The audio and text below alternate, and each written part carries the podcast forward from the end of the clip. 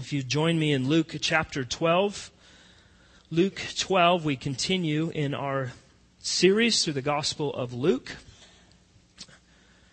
The title of our sermon this morning is Acknowledging Christ. Our key words for our worshipers in training are leaven, fear, and acknowledge. One of the most well known Christians of the early church was a man by the name of Polycarp. Polycarp was born around 70 AD during the time of the apostles. also a time where there was widespread martyrdom of the Christian church in Asia Minor. Polycarp was sold as a child as a slave to a wealthy woman named Callisto. She reared Polycarp as her very own son. In his early years of life, Polycarp became a Christian. And as he grew older, we know from historical records that the Apostle John was one of his mentors, along with others who had been around during the days of Christ. Now, Polycarp was actively involved in serving the Lord in the church uh, of Smyrna. And upon the death of who became his mother, Callisto, he became the heir to all of her estate, and it was large. And so he used this inheritance for the cause of the church, for the advance of the cause of Christ, to help those who were in need and to help the church as it began and continued its mission. Now, eventually, Polycarp was appointed to be the pastor of the church of Smyrna. He faithfully ministered in that church for many, many years, leaving behind many writings that can be accessed and uh, very helpful for us today. Now, during Polycarp's ministry, Marcus Aurelius was the emperor of Rome, and Christians were being slaughtered for their faith every single day. And for many years, Polycarp was, was spared. But eventually, the persecution was so widespread, eventually it came to him as well. When soldiers arrived to, to take Polycarp away, his friends insisted on hiding him, but Polycarp did not want to hide. So when they saw him coming, when, when Polycarp saw the, uh, the soldiers coming to take him away, he went out and he greeted them warmly and he offered them food. And they took the food, and as they were eating, he requested that he be allowed to pray before they take him away. And for two hours he prayed fervently out loud.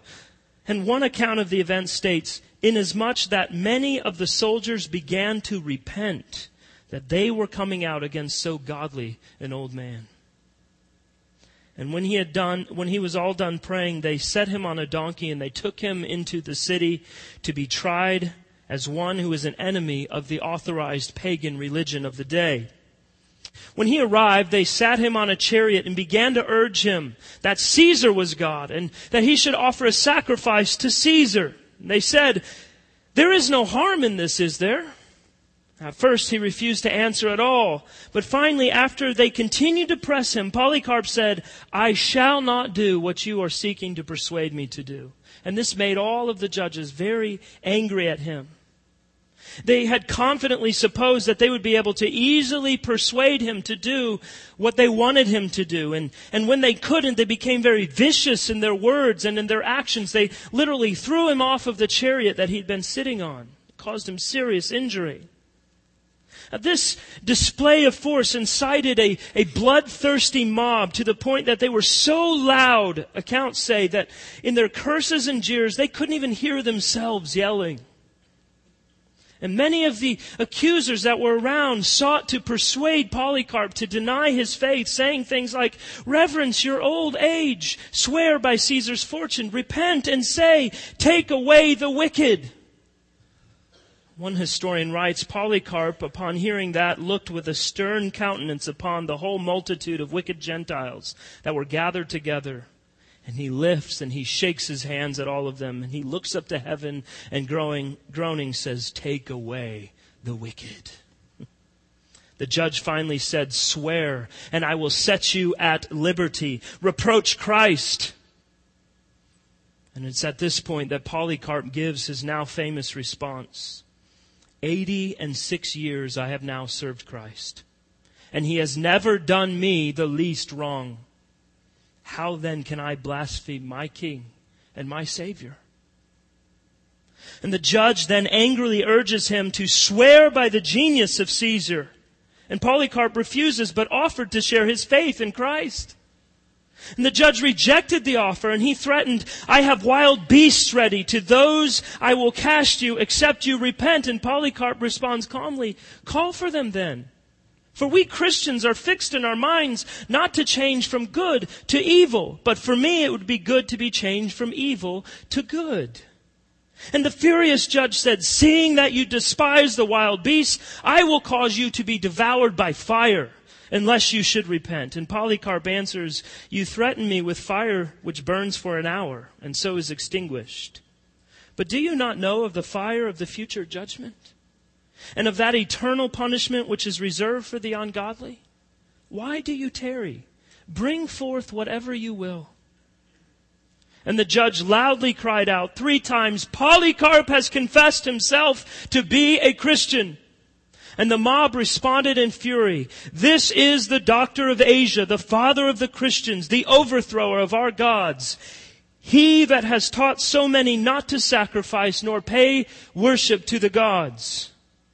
At first they cried out that the lion should be loosed on him, and then that he should be burned alive.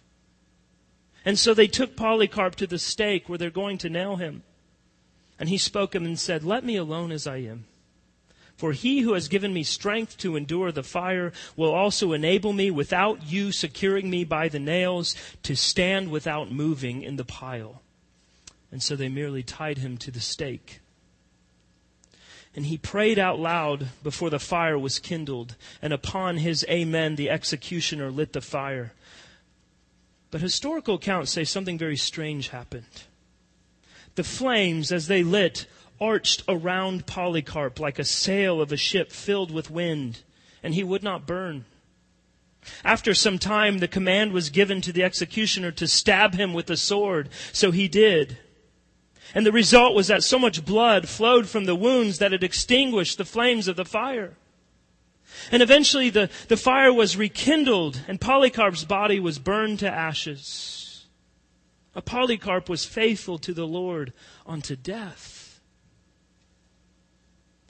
Now, while none of us have experienced persecution to the extent of Polycarp, there are Christians persecuted and killed all across the world today because they are Christians. Because they proclaim that Jesus Christ is Lord and that all men everywhere must repent of their sin and believe the gospel if they are to be saved. There are new Christian martyrs numbered with Polycarp every single day because they refuse to deny Christ. They refuse to stop talking about Christ. They refuse to stop preaching the gospel. They refuse to stop meeting with other Christians for worship and they refuse to bend their knee to false gods and false emperors. And in our text this morning, we're going to read the very clear exhortation given by Christ that we, as His people, we have an obligation to acknowledge Him before men as the only Savior, the only Lord, the only way of salvation. And we stand upon the shoulders of great men and women like Polycarp in the Christian church. The question is, do we, like Polycarp, acknowledge Christ before men? Do we fear God more than we fear man? Are we hypocrites?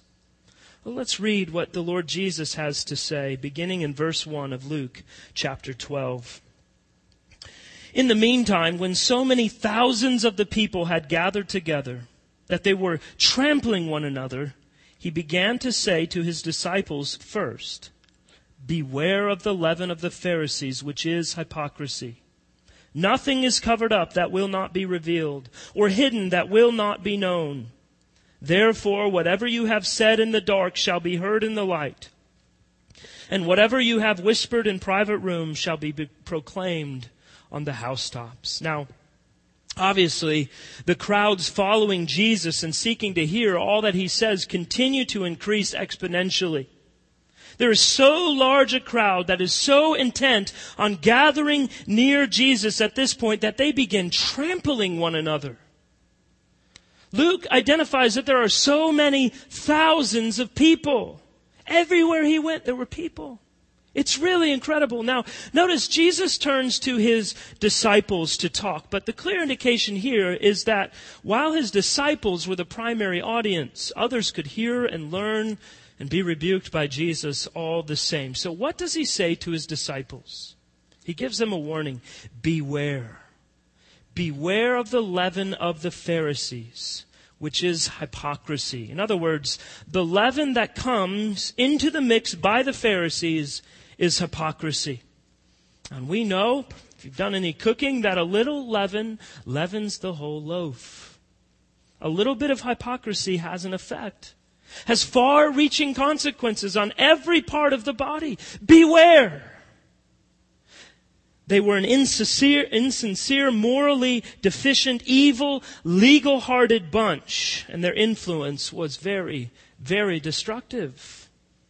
And if they made it into the mix, the mix is completely ruined. Jesus said, nothing is covered up that will not be revealed or hidden that will not be known. Therefore, whatever you have said in the dark shall be heard in the light. And whatever you have whispered in private rooms shall be proclaimed on the housetops. You see, a man may be a hypocrite like a Pharisee. He may say one thing or believe or delight in his heart in another, but there is nothing. There is nothing that is hidden from God. There is nothing hidden from the omniscient creator of the whole universe. And hypocrisy is exposed completely. It is exposed fully by God.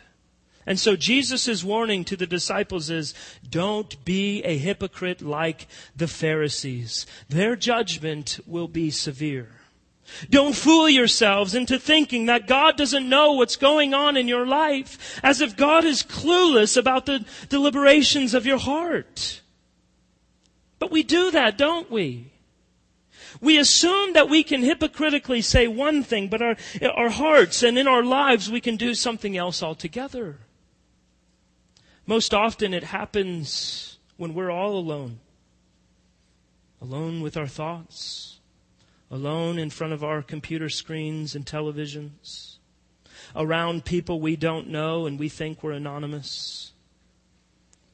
What a foolish and ignorant heart to assume that as long as I am saying the right things and acting in the right way in front of people that know me, that God is pleased in my life behind closed doors doesn't really matter. While the true intentions and attitude of my heart are completely opposite of my words and my actions before others. We all do this in various ways. We need to beware of hypocrisy. Ladies, do you spend the day blessing people's hearts while in your own heart you want nothing than to scratch their eyes out?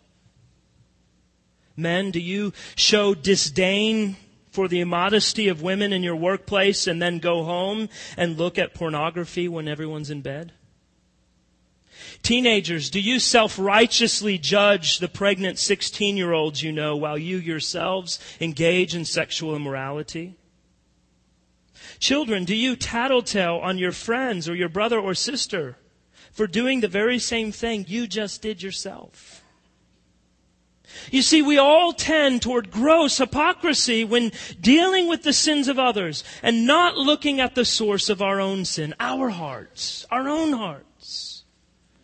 But Jesus warns us here that full disclosure will come on the judgment day. Everything will be revealed and the disclosure will be ruthless. The things whispered invisibly in the dark will be shouted in full light from the rooftops. So is the answer to simply stop considering sin to be sin and saying, well, no one's perfect, so I'm not going to say anything. That's between them and God. Well, by no means. Jesus' warning is meant to drive us to consider our own hearts and to repent.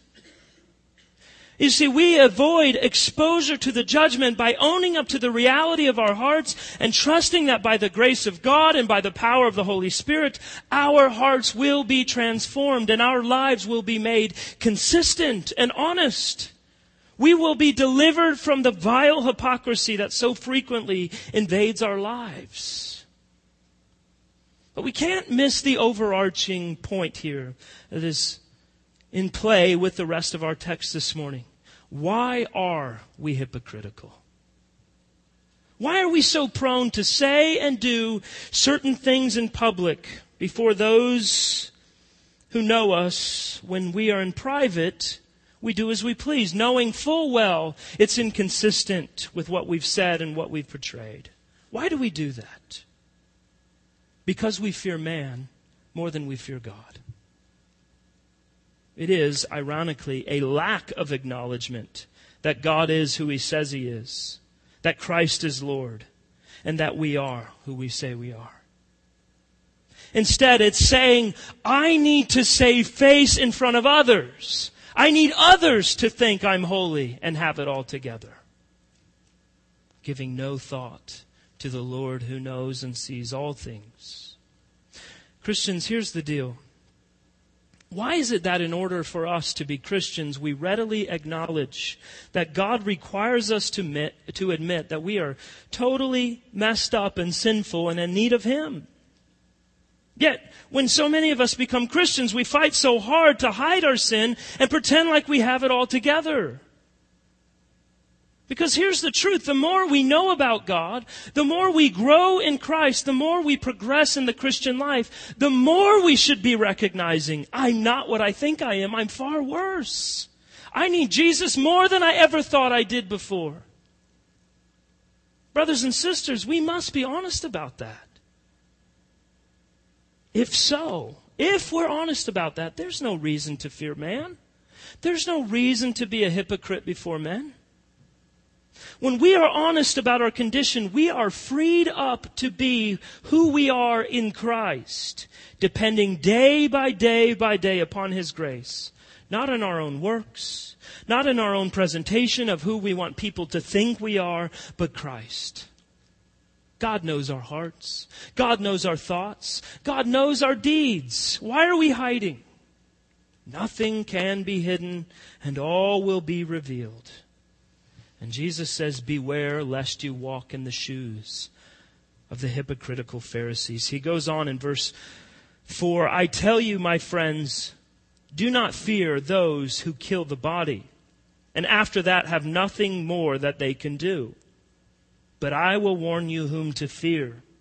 Fear him who, after he has killed, has authority to cast into hell. Yes, I tell you, fear him.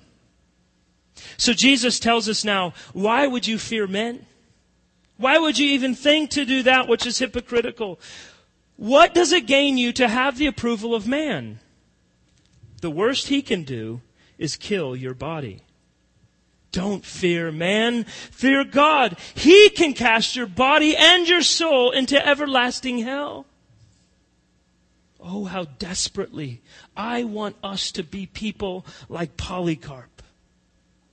Or Martin Luther, who, standing before the archbishop at the Diet of Worms, was asked, Answer candidly and without horns. Do you or do you not repudiate your books and your errors which they contain? And Luther said first in German and then in Latin, Since then your majesty and your lordships desire a simple reply.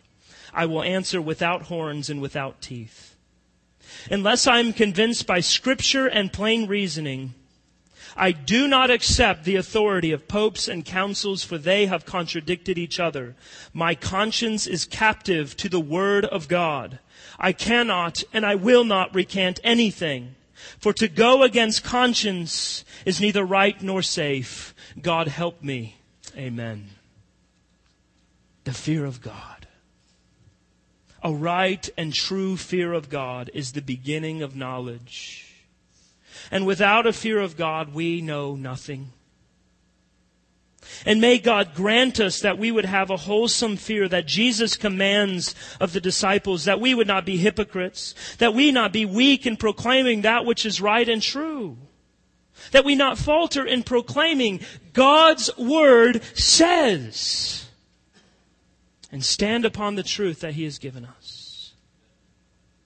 Kent Hughes writes, We need Moses' fear before the burning bush when he trem- with trembling hands he removed his sandals and hid his face because he was afraid to look at God. We need Isaiah's fear who cried out, Woe to me, I am ruined, for I am a man of unclean lips, and my eyes have seen the King, the Lord Almighty. We need a fear like Luther's, the grand liberating fear of God.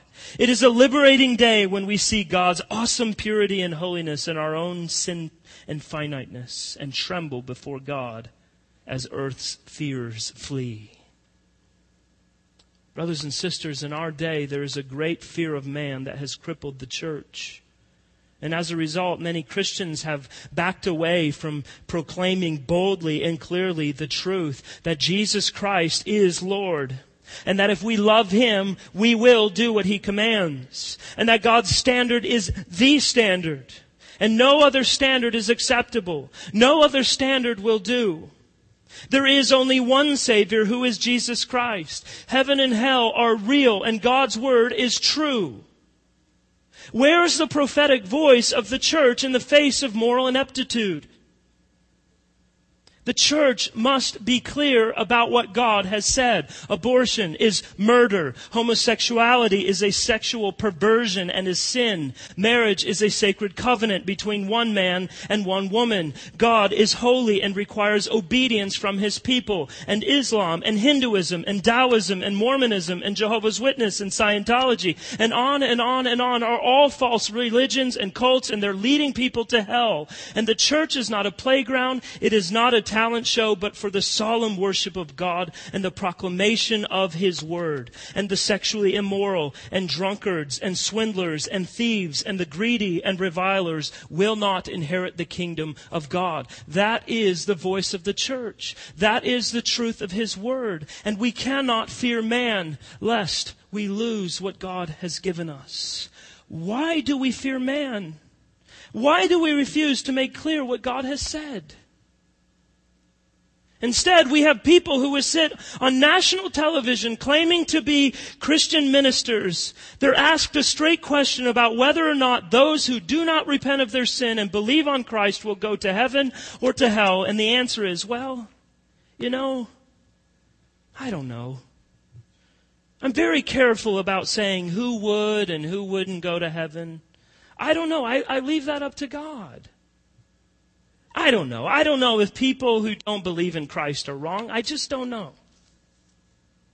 In the words of Pastor Steven Lawson, give us some men who know the truth and who will declare the truth and will stand with Athanasius and Polycarp and Calvin and Luther and Whitefield and Edwards and who will declare from the housetops that the gospel is the power of God unto salvation. Dr. Lawson said recently the problem with preachers today is that nobody wants to kill them anymore.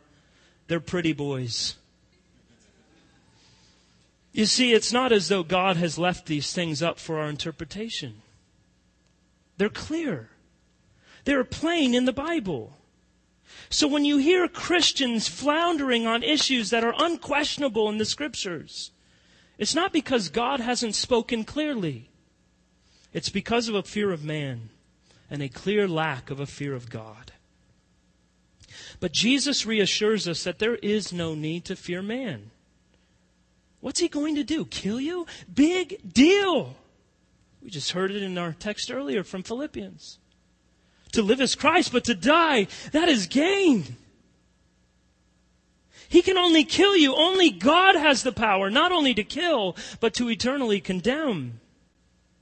But if you are a child of God, you have nothing to fear coming from man. God is for you. God will watch over you. God will protect you. This is what Jesus tells us in verses 6 and 7. Are not five sparrows sold for two pennies? And not one of them is forgotten before God. Why, even the hairs on your head are all numbered. Fear not, you are more valued than many sparrows. And Jesus argues here from the lesser to the greater. God loves and cares about the sparrows that you can buy for two pennies. God knows that you have 145,532 hairs on your head. You are made in His image. We are His prime creation, His crown jewel. He did not spare His own Son, but gave Him up for us all. How will He not also, along with Him, graciously give us all things? Do you fear man, brothers and sisters? God cares for you. God is caring for you. God is protecting you. God is your strength. God is your comforter. God is your protector and your provider. He cares about dirty, cheap birds. How much more does He care for you? You see, we fail to acknowledge Christ in our fear of man because we assume that the truth of God's Word is too hard, it's too real, it's too abrasive, and people will reject us. So our tendency is to back down. But here's the reality. Here's the truth that we need to make clear. If you are not in Christ, please hear me. You are an enemy of God and you are condemned already. God commands you to repent of your sin and believe the gospel. But if you are in Christ, He is 100% irrevocably for you and with you all the days of your life unto everlasting days in eternity with Him. Sinner, friend, won't you come to Christ? Won't you repent of your sins and believe in the gospel of Christ? As it stands, you are His enemy. You're at enmity with Him. He calls you to admit you are filled with sin. You have no hope without Jesus. Cry out for God's mercy. Escape the wrath of God to come, and He will save you, and He will be for you forever. And Jesus continues, beginning in verse 8, And I tell you, everyone who acknowledges me before men, the Son of Man will also acknowledge before the angels of God. But the one who denies me before men will be denied before the angels of God and everyone who speaks a word against the Son of Man will be forgiven. But the one who blasphemes against the Holy Spirit will not be forgiven. True faith in Christ includes a verbal confession from our mouths that Jesus Christ is Lord. The Apostle Paul says the same thing in Romans 10. If you confess with your mouth that Jesus is Lord and believe in your heart that God raised him from the dead, you will be saved. For with the heart one believes and is justified, and with the mouth one confesses and is saved. You see, it's not enough that we would simply believe on Christ in our hearts, but never express it with our mouths. We are expressing our allegiance. We are siding with Christ. We are making known the reality that we are His and He is ours. Otherwise, if we're unwilling to make known that we are in Christ, that He is our Lord, do we really have faith? We are fools to think that we can be silent about our faith in Christ and still be true children of God. Think of it. Jesus died for me. He gave His life that I might live forever. But I don't want to talk about Him.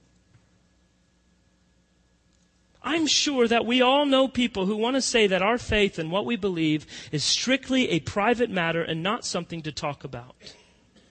Well, I've got news, especially if that person claims to be a Christian. Jesus has said quite the opposite. He gave the same warning back in Luke chapter 9. For whoever is ashamed of me and my words, of him will the Son of Man be ashamed when he comes in his glory and the glory of the Father and of the holy angels. Why wouldn't we want to say anything? Why would we want to be quiet about Christ? It's a fear of man. Afraid of what others will say, afraid of being laughed at, afraid of causing a stir, afraid of upsetting the apple cart. But brothers and sisters, Jesus makes very clear that denying Him before men is far worse eternally than anything that might come on this earth as a result of doing so. We may face horrendous persecution, and I'm convinced that in my lifetime many of us will. We may be brought to be burned at the stake, but that is nothing compared to the eternal consequences of denying God. And then Jesus gives a second warning of which we are probably familiar, but many misunderstand. in verse 10 Everyone who speaks a word against the Son of Man will be forgiven, but the one who blasphemes against the Holy Spirit will not be forgiven.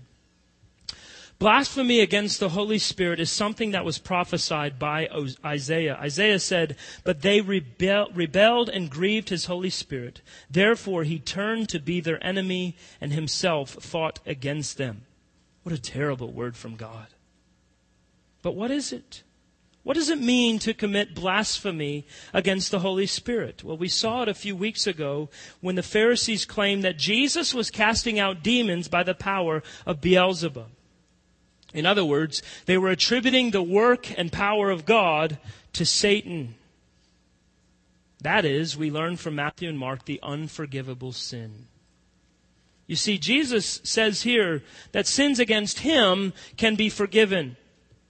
It doesn't mean that those sins are a small thing, but they can be forgiven. Some blaspheme Christ, but they repent, and their blasphemy is not the final word. Many blasphemers, all of us, have been saved. But those who blaspheme the Holy Spirit by attributing his work and witness to Satan are damned. This is not so much a matter of blasphemous language per se, but of a conscious, persistent, wicked rejection of the Spirit's witness. It is a setting of the mind against the Spirit of God. Now, Jesus' words were meant to bring a sobering shock to the heart of those who had been toning down their confession of Christ in hopes of escaping the impending persecution. They saw it coming. And they feared man. And Jesus is giving them a very stern, very clear warning. He is calling them to hear the wake up call and continue their good confession of Christ. And he ends this section by saying, beginning in verse 11, And when they bring you before the synagogues and the rulers and the authorities, do not be anxious about how you should defend yourself or what you should say. For the Holy Spirit will teach you in that very hour what you ought to say. It is the way of Jesus to not leave his disciples beat down and discouraged, but to remind them of God's love for them and his provision and care for them as his children. After his terrible warning regarding blasphemy of the Holy Spirit and of failing to acknowledge Christ before men, he wants to remind them that the Holy Spirit is their helper he continues along the same theme, and here's his promise. If you are brought before men, if you are tried before a judge for that which you faithfully execute in the name of Jesus Christ and for his glory, do not worry about what you are to say. Don't be anxious. Don't fear man. The Holy Spirit will teach you in that very hour. The Holy Spirit will give you words. The Holy Spirit will guide you. The Holy Spirit will help you. The Holy Spirit is with you. We see the very thing in action in Acts chapter 4 when, when Peter stood before the Sanhedrin and was being tried for healing a man in the name of Jesus. Luke writes of that account, telling us Peter was filled with the Holy Spirit when he spoke. And the result in the end is that the Sanhedrin saw the courage of Peter and of John and realized that they were unschooled, ordinary men. I love that. And the members of the Sanhedrin were astonished that they, and they took note of these men that they had been with Jesus. So while we should know the scriptures and at all times be prepared to give an answer to everyone who asks about the reason for the hope within us, we will face situations in life that we can never prepare for. And the Holy Spirit's astounding grace will sustain us and teach us in that very hour what to say. Again, the theme here is clear. Do not fear man.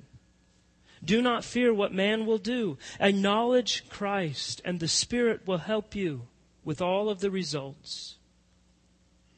Brothers and sisters, some of you may function day to day in your workplaces and around your neighbors like you're the Christian Secret Service or the Christian CIA. You're always undercover and nobody really knows you're a Christian. Friends, if this is the case, it may very well be the case that you're not a Christian. if you've bought into the statement that whenever possible, preach the gospel, when necessary, use words, you've bought into a lie. The gospel is a proclamation. And professing Christ as my Savior is something I do with words. My actions are simply a confirmation of those words, proving whether or not we are hypocrites.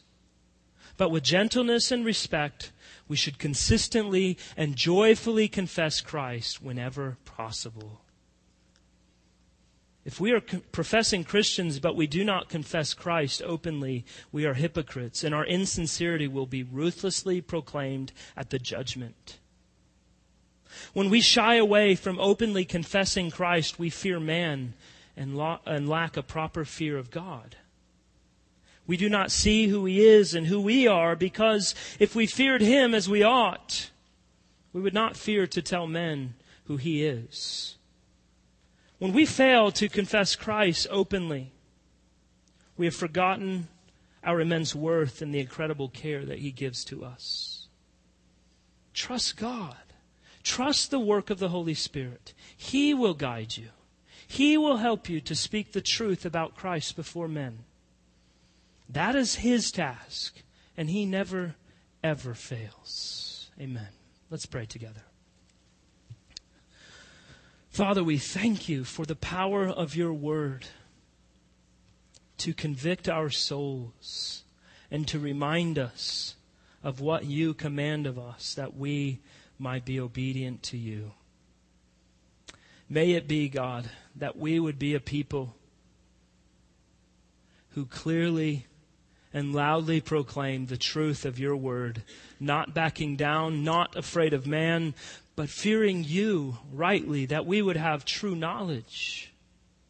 That we would be prepared to give an answer for the hope that is within us with gentleness and respect.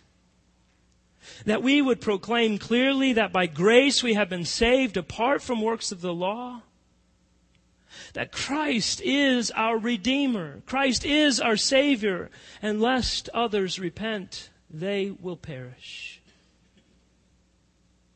Father, we pray that you would make us a bold people for the sake of Christ, acknowledging him before men. Father, help us when we face fear to preach to ourselves.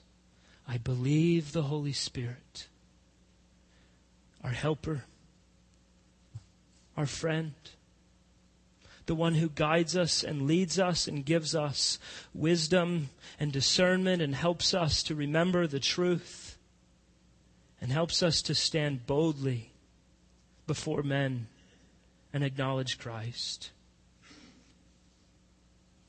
Father, let us not keep it a secret, but let us be clear in what your word has said and what you call us to. And may we live not as hypocrites, but as a people who, although we sin and seek you in our repentance, are seeking to live consistent lives.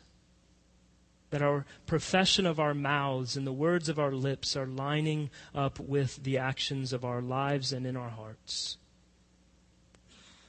Purify us, O God. Make us to be a holy people for your sake, for your glory, for your renown in all the nations. In Jesus' name we pray. Amen.